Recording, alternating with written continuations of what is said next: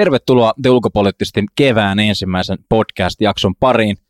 Tällä kertaa meillä on edessä niin sanottu Granden Trans, eli keskustellaan kahden jakson ajan terrorismista ja erityisesti Isiksen kaatuneen kalifaatin jälkeisestä ajasta sekä jihadistisesta liikehdinnästä tämän hetken Euroopassa. Punaisena lankana jaksoissa on kysymys, minkälaiseksi terroristijärjestön toiminta on muuttunut kalifaatin kaaduttua. China. And we had the most beautiful piece of chocolate cake that you've ever seen. There is one message. Human rights are women's rights and women's rights are human rights. Minullakin on sananvapaus. Ulkopoliittista. Parempaa ulkopoliittista keskustelua. Pitemmittä puheitta voitaisiin esitellä, että ketä studiossa tänään täällä on. Ja meillä on vieraana tässä vasemmalla puolella niin sotatieteiden tohtori Antti Paronen, sitten jihadistiseen liikehdintään erikoistunut jatko-opiskelija Juha Saarinen ja maailmanlaajuiseen poliittiseen väkivaltaan sekä terrorismiin erikoistunut analyytikko Otso Iho. Oikein paljon tervetuloa. Kiitos. Kiitos. Kiitos. Ja tämän päivän jakson juontaa Tuomas Lähteenmäki. Tota, Juha, voitaisiin saman tien hypätä niin sanottuun syvään päätyyn ja, ja lämmitellä tätä päivän aihetta seuraavalla kysymyksellä. Onko ISIS aikamme suuri paha? Ah, saatit just tämän kysymyksen, johon mä sanoin, että ei tätä kysymystä. äh, kiitos, kiitos tästä. Äh, mitähän tähän nyt osaisi vastata?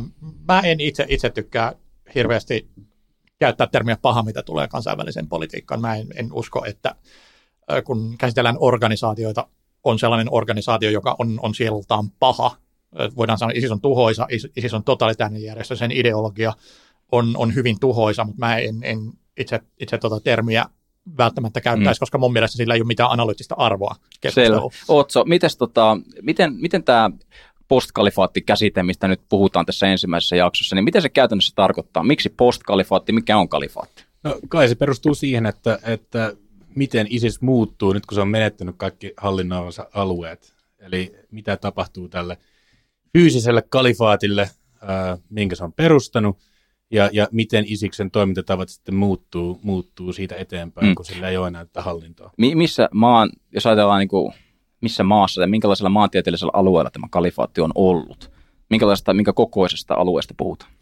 No, jos puhutaan tästä niin kuin Irakin ja, Irakin ja Syyrian, Syyrian alueesta, niin, niin tota, en mä osaa, osaa heittää välttämättä mitään, mitään neljä kilometriä siihen, mutta tota, Oliko se suurin piirtein Portugalin kokoinen jossain vaiheessa? Joo, aika, aika, aika iso kuitenkin, mutta aatteellisella tasolla niin, niin kalifaatti kuitenkin kattaa koko maailman. Eli se on se, mihin, mihin tämä järjestö pyrkii. Ja, mm. ja se on se myös, millä tämä post-kalifaattinen idea pysyy hengissä. Eli, eli kyse ei ole pelkästään Irakista ja Syyriasta, vaan ihan maailmanlaajuisesta liikkeestä ja ajatuksesta. Mm. No Antti, kertauksena vielä kuulijoille, että voitko sanoa nämä keskeisimmät pyrkimykset, mitä Isiksellä oli tähän kalifaattiin liittyen? Mitä itse asiassa tavoiteltiin tämän kalifaatin perustamisella? No sinällähän tämä kalifaatti on, on, on juuri sellainen entiteetti, jota tällainen jihadistinen liike ajaa noin niin kuin sellaisena grandioottisena suurtavoitteenaan niin al kuin, kuin sitten muutkin tällaiset jihadistiset pienemmät ja tuntemattomammat liikkeet.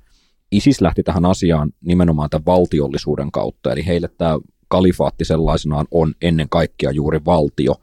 Ja tämän valtiollisen alue, kuten äsken Otso luonnehti, niin käsitti tuolla Suur-Syyrian tai, tai Irakin ja Syyrian alueella sijaitsevan tämmöisen laajan maa-alueen, jonka ympärille sitten tätä kalifia, tai paremminkin siihen sitoen tätä kalifaattiajatusta lähdettiin tekemään.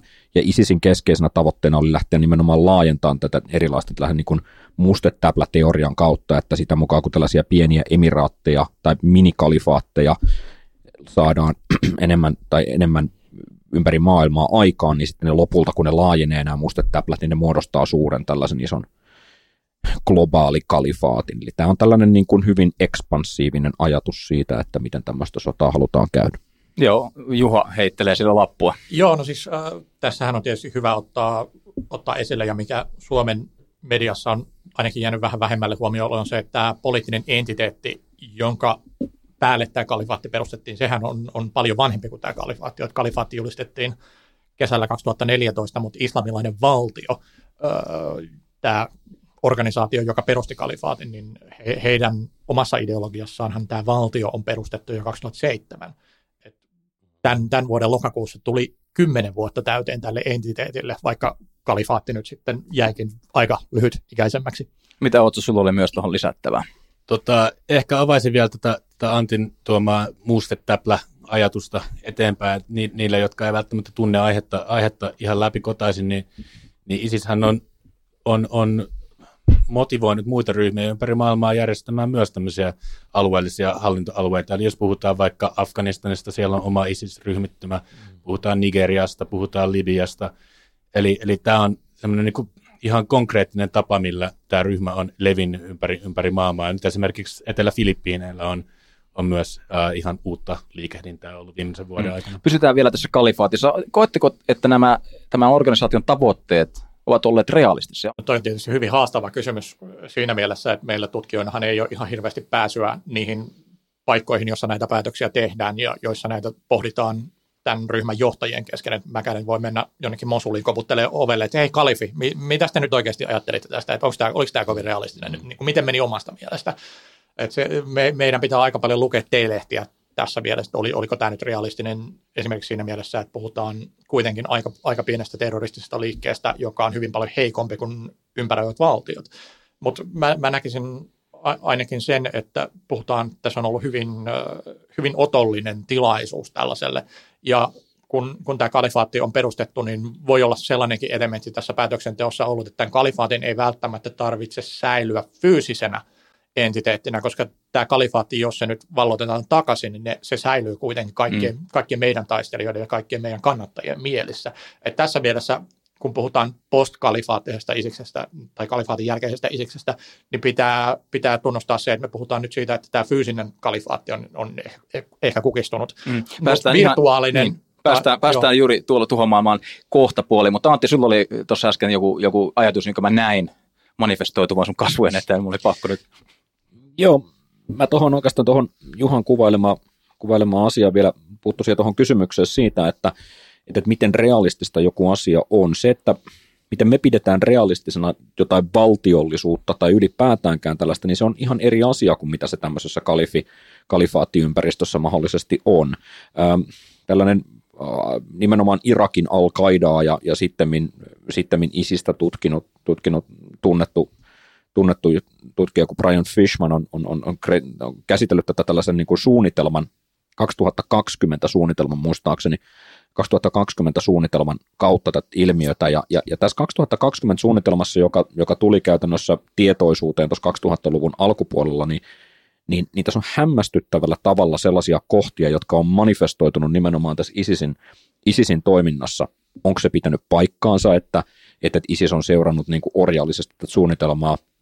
No sitä ei voida todentaa, mutta käytännössä, koska se on tullut julkisuuteen jo hyvin varhaisessa vaiheessa ja on pystytty osoittamaan, että tällaisia niin kuin – lähestulkoon professionaalisia tapahtumia on tapahtunut sen takia, kun ISIS on tehnyt mitä on tehnyt, niin se on, sitä on pystytty myös perustelemaan hyvin voimakkaasti ISISin toimesta omalle kannattajakunnalleen, että tämä nyt käytän tällainen suunnitelma ja tällainen strateginen eteneminen, niin tämä on vääjäämätöntä ja me olemme niin oikealla ja voiton tiellä. Ja samalla tavalla sitä, näitä, näitä tota, niin kuin setbackkejä on, on, on myös perusteltu Eli, eli tämä on, tämä on niin kuin ollut tiedossa, että, että tämä heidän valtionsa tulee kaatumaan, mutta tämä on vasta alkusoittoa. Kyllä. Joo, tässä on, pitää ottaa huomioon, että niin paljon me puhutaan siitä, että ISIS saattaa säilyä, vaikka, vaikka kalifaatti on, on lähtenyt. Isiksellä on tällä hetkellä takana tosi merkittäviä tappioita. Ö, olosuhteet on vielä aika otollisia, mutta tässä tietysti tulee hyvin, hyvin näkyville myös jihadistisen liikkeen intellektuellien rajat tietyllä tavalla, koska puhutaan tästä 2020-suunnitelmasta, niin sehän ei ollut Isiksen suunnitelma, vaan se oli Al-Qaidan suunnitelma. Että tässä mielessä meni vähän, vähän vähemmän, kuin mitä, vähemmän hyvin kuin mitä oli odotettu. Ja oikeastaan kiinnostaisi kuulla myös, että jos ajatellaan, että tällaisella alueella on ollut jokin äh, valta – tai valtaa pitävä ja, ja tällä hetkellä se on sitten luhistunut ja lähtenyt pois, niin yleensä tällaisiin tyhjiöihin tulee sitten toinen tai sitten vähän muovautunut muoto tästä samasta, että se, se luhistunut valta, joku sen ottaa, niin kuka tässä tapauksessa voisi tulla niin sanotusti kalifaatin tilalle tai sinne postkalifaatin alueelle möyrimään ja, ja tota, pitämään mekkalaa?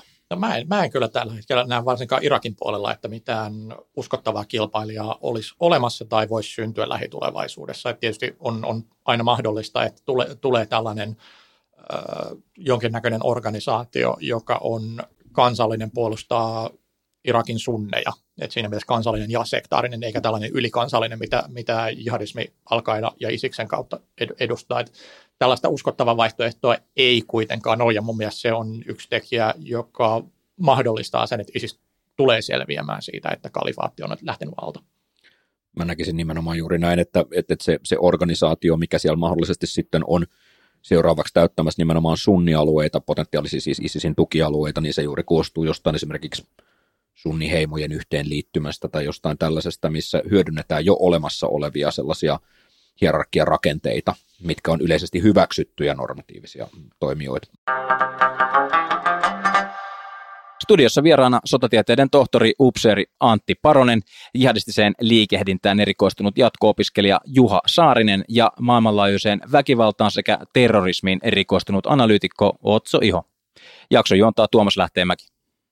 Tota, tota noin, niin Otso, olisi hauska äh, kuulla sulta sellainen näkökulma, kun, kun tätä ISISiä voidaan ehkä ajatella, että he ovat olleet kyvykkäitä käyttämään tällaisia millenialisten nuorten äh, välineitä verkossa, internettiä, sosiaalista mediaa oikein hyvin, niin onko, onko tämä verkkokalifaatti, mistä nopeasti äsken puhuttiin, niin mahdollinen? Siis sellainen maailmanlaajuinen leviäminen tuonne niin, kuin niin sanotusti virtuaalipuolelle? No se on periaatteessa jollain tasolla tapahtunut jo, eli ISIS on ottanut tämän propagandan käyttöön ihan eri tavalla kuin mikään aikaisempi jihadistiryhmä. Eli sinänsä se, se on ottanut tämän verkko, verkkoalueen alueen periaatteessa hallintaansa, mutta en mä lähtisi äh, miettimään sitä semmoisena pelkkänä virtuaalisena kalifaattina, vaan, vaan se on pelkästään äh, yksi osa tätä, tätä kalifaatti-ideaa ja sitä, millä se pidetään hengissä, äh, ei pelkästään Irakissa ja Syyriassa, vaan, vaan ympäri maailmaa. Ja, ja tota, äh, ISIS on myös onnistunut tässä aika, aika, aika hyvin, eli suurin osa kaikista vierastaistelijoista ympäri maailmaa, jotka on lähtenyt erilaisiin konflikteihin, niin, niin on olleet äh, nimenomaan Isiksen inspiro, inspiroimia äh, viimeisen muutaman vuoden aikana. Eli harvempi esimerkiksi on lähtenyt äh, taistelemaan Al-Qaidan riveihin. Mm. Niin oikeastaan olisi mielenkiintoista kuulla, ehkä selventää myöskin kuulijoille, että nyt tämä postkalifaatti-aika, niin kuinka se vaikuttaa tähän ISIS-organisaation käyttäytymiseen? Minkälainen se on nyt, jos, jos kuvailisit sitä vielä? No ISIS-organisaationa on, on, on muuttunut jo tässä viimeisen vuoden aikana, eli on, on, on äh, siirrytty tämmöisestä äh, perinteisemmästä sodankäynnistä tällaiseen niin kuin maanalaiseen kapinallisryhmä äh, toimintamalleihin. Ja tämä tulee varmasti, varmasti jatkumaan vielä, vielä seuraavan vuoden puolentoista aikana entistä enemmän. Joo, siis toi on todella, todella keskeinen pointti, mutta mikä pitää myös ottaa huomioon se, että kun me, kun me puhutaan Isiksestä organisaationa, niin sehän ei, ei rajoitu pelkästään, että mikä on tämä keskusorganisaatio, vaan Isiksellä on, on myös muita äh, tällaisia paikallis äh, ryhmiä tai sisarjärjestöjä, jotka toimivat muilla konfliktialueilla ja niin kuin, miten tämä suhde näiden kahden välillä kehittyy jatkossa on hyvin keskeinen kysymys, kuten myös se, että Isiksen ympärille on muodostunut tällainen sosiaalinen liike. Sellaiset henkilöt, jotka ei ole konkreettisesti sidoksissa Isikseen, joko paikallisjärjestöihin tai tähän keskusjohtoon, mutta jotka jakaa tämän ideologian ja on tämän ideologian inspiro- inspiroimia henkilöitä. Mm. tästä mittakaavasta puhutaan, jos ajatellaan niin kuin lukumääriä? E, e, to, tota on hyvin, hyvin vaikea tietää millään eksaktilla numerolla tai edes villiä arviota heittämällä, koska varsinkin kun puhutaan sellaista henkilöistä, jotka on tämän ideologian tai ryhmän inspiroimia henkilöitä, niin ei, ei ole mitään sellaista metodologiaa, jolla voisi katsoa, että hei, tässä on X määrä, että sitten me päädytään katsomaan vähän, vähän liian epä, epäsuoria indikaattoreita, kuten kuinka moni esimerkiksi länsimaista asuvista muslimeista vihaa länsimaita tai on, on halukkaita toimimaan tässä viitekehyksessä. Ja jos, se on, jos he toimivat tässä viitekehyksessä, niin mitä järjestöä he mm. kannattavat, mm. että se on ihan täysin mahdotonta.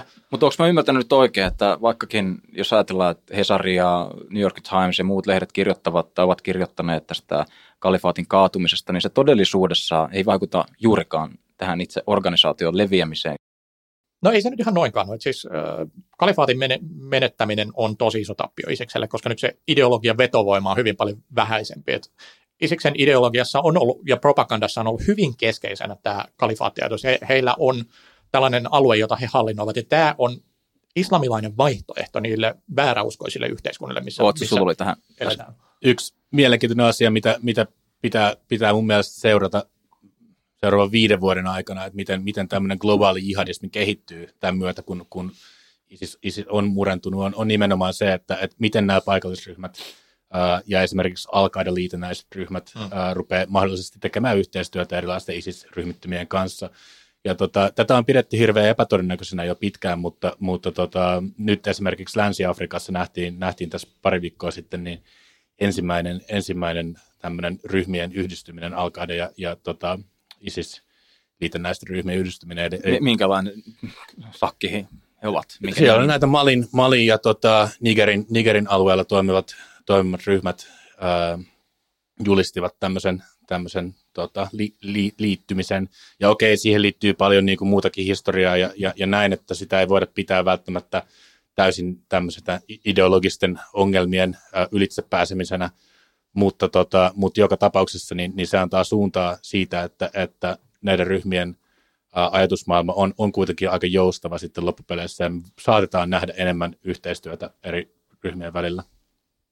Joo, Antti, jatka vain. Niin, ISIS sellaisenaan, ja sitä myöten myös tämä kalifaatti, jossa me tästä nyt on, on puhuttu, niin, niin on hyvin irakilainen ilmiö ja hyvin Irakin alueeseen sidottu. Itse asiassa ISISin korkeammassa johdossahan tiedetään olevan varsin vähän vain syyrialaisia henkilöitä, käyneen siis käytännössä siellä ennen, ennen nopeaa kuolemaasakin, niin, niin tuota, aika paljon myös tässä on kysymys siitä, että, että miten tämä just tämä kyseinen kalifaatti-ilmiö, niin miten se tulee manifestoitumaan tulevaisuudessa Irakissa, ja se on taas aika paljon kiinni siitä, että miten Irakin sunniheimot kokee saavansa omaa ääntään kuuluviin irakilaisessa yhteiskunnassa. No mä en ole Irakin yhteiskunnan paras asiantuntija, mutta sitä mukaan kun sitä mukaan, kun tällaisilla sunniheimoilla syntyy tällaisia jotain tyytymättömyyden tunteita Irakin kullostakin hallintoa kohtaan, niin sitä myöten on myös selvää, että tällainen seuraava ISIS tai sitten seuraava toimija, joka on tällainen ääri-islamilainen tai miehittää tällaista niin kuin ideologista mielenmaailmaa tuolla kyseisellä alueella, niin sille syntyy myös yhä enemmän ja enemmän sellaista tilausta tuossa yhteiskunnassa,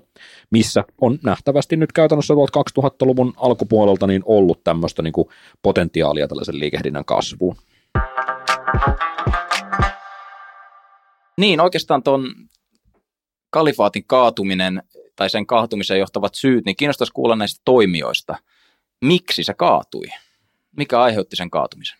Osittain tuota tietysti selittää sen, että ISIS vaan onnistui suututtamaan liian monta toimijaa. Et samanaikaisesti ö, pyrittiin luomaan tällainen sunneille oma tila, mutta ei jätetty ö, tota, sitä vihollis kuvaa vaan pelkästään paikallisiin hallintoihin, joilta tätä sunniyhteisöä yritettiin vapauttaa. Irakissa ruvettiin sotimaan aika nopeasti kesällä myös kurdeja vastaan, ja sitten ruvettiin toteuttamaan näyttäviä terroriskuja länsimaissa, jolla tavallaan lisättiin sitä mahdollisuutta, että entistä enemmän vihollisia osallistuu tähän, tähän konfliktiin. Totta kai siinä on omat ideologiset, sy- ideologiset syynsä, miksi näin tehtiin, mutta se myös vaikutti hyvin voimakkaasti siihen, miten tämä voimatasapaino konfliktialueella kehittyy. Ja mun mielestä tämä on ollut tosi isossa, isossa roolissa siinä, että miksi ISIS on, onnistuttiin lyö, lyömään. Ja tässä keskeisiä tekijöitä ovat erityisesti ollut kurdit Irakissa, Iran ja Iranin tuki erilaisille shia-ryhmille – mä myös korostaisin ihan Yhdysvaltain yhteiskuntia tuhoamaan tarkoitettua ilma-asetta yksinkertaisesti. Siis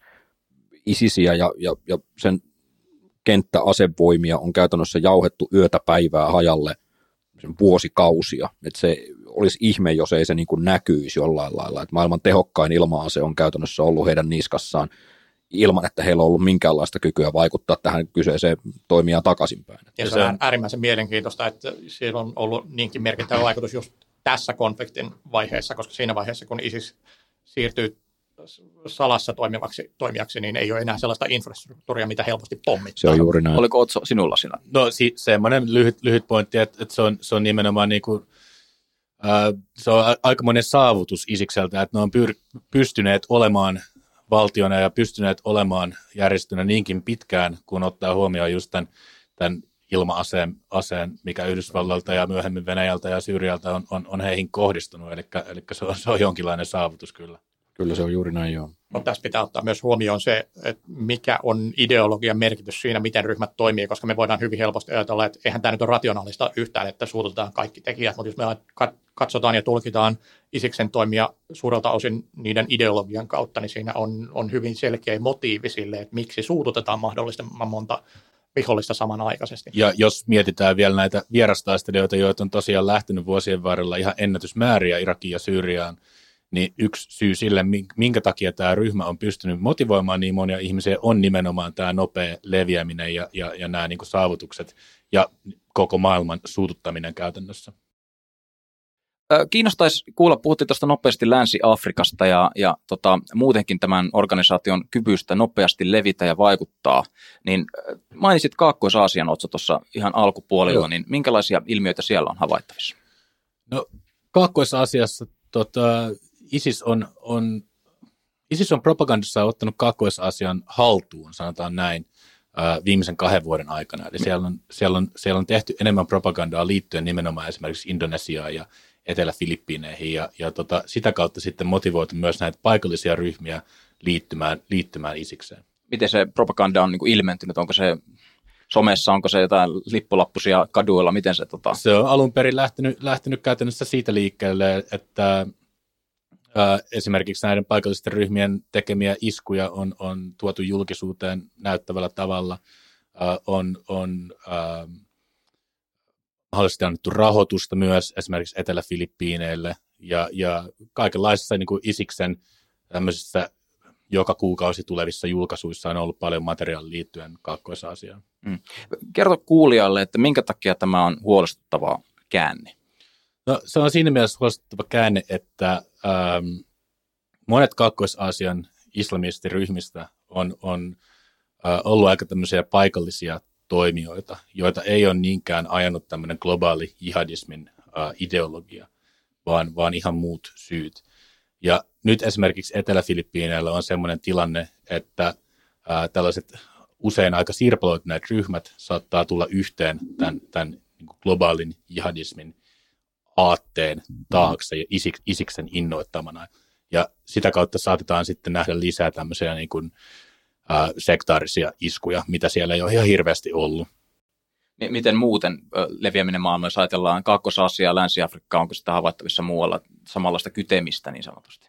No Isiksen, Isiksen vaikutus ympäri maailmaa on ollut erittäin suuri, eli, eli, eli esimerkiksi tota, Keski-Aasiassa äh, monet al liitännäiset ryhmät on, on, on muuttuneet käytännössä ISIS-ryhmiksi. Samalla tavalla Nigeriassa on, on tota Boko Haramista äh, lähtenyt iso siipi ISIS, ISIS-ryhmittymäksi. Nyt on itse asiassa koko, koko ryhmä edelleen vannoo, vannoo ISISin nimiin.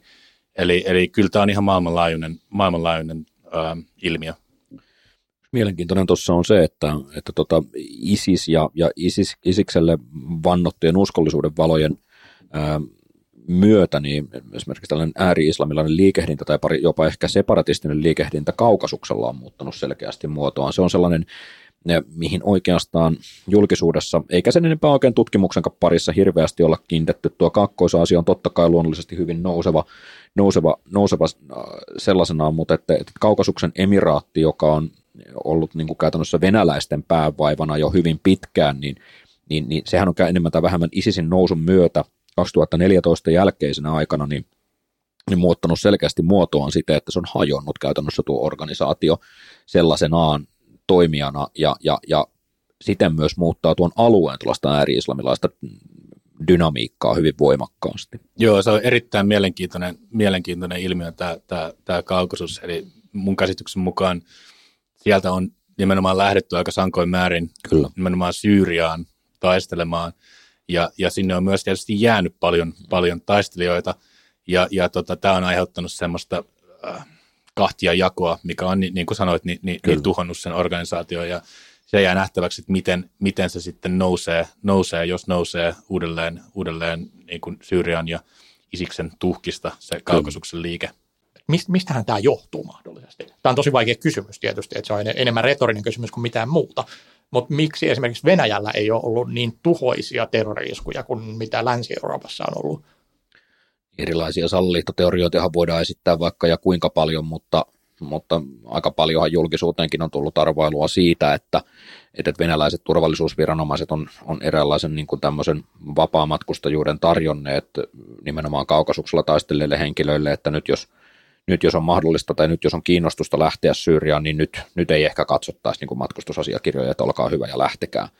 Että tätä kautta ollaan pienennetty niitä kotimaan uhkia, nimenomaan nyt kaukasuksen tapauksessa, mm. mutta nämähän nyt on tällaisia spekulointeja ja arvailuja, joiden arvo voi sitten olla ihan mitä tahansa, kun ja samalla, todistusvoimaisuutta. Samalla kaukasuksella toimivat Venäjän turvallisuusjoukot, niin ne, ne toimii ehkä vähän erilaisin periaattein kuin jos mietitään eurooppalaisia, eurooppalaisia turvallisuusjoukkoja, että miten, miten, miten siellä tota, otetaan porukkaa haltuun ja, ja miten, miten niiden laajempaa sosiaalista ja perheverkostoa käytetään hyväksi ja, ja, ja näin edespäin. Että sekin voi vaikuttaa siihen, että iskuja ei ole, ei ole saatu onnistumaan. Joo, tässä voi olla ehkä, ehkä niin pieniä historiallisia yh- yhtyskohtia siihen, että miten arabisosiaaliset diktatuurit on, on suhtautunut jihadistiseen liikehdintään silloin 70-, 80- ja 90-luvulla.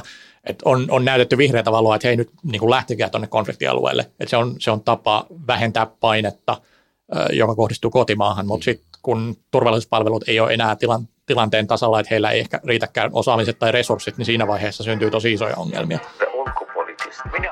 Tässä vaiheessa on hyvä päättää postkalifaattia käsittelevä jakso. Huhhuh, olipa napakkaa ja mielenkiintoista asiaa. Ää, tota, oikein paljon kiitoksia asiantuntijoille ja luonnollisesti myös teille kuuntelijoille. Älkää kuitenkaan karatko kovin kauas, sillä seuraava The Ulkopoliittisesti jakso jatkaa terrorismi-aiheesta ja paneutuu jihadistiseen liikehdintään Euroopassa. Moi moi! Minullakin on sananvapaus. Ulkopoliittisesti. Parempaa ulkopoliittista keskustelua.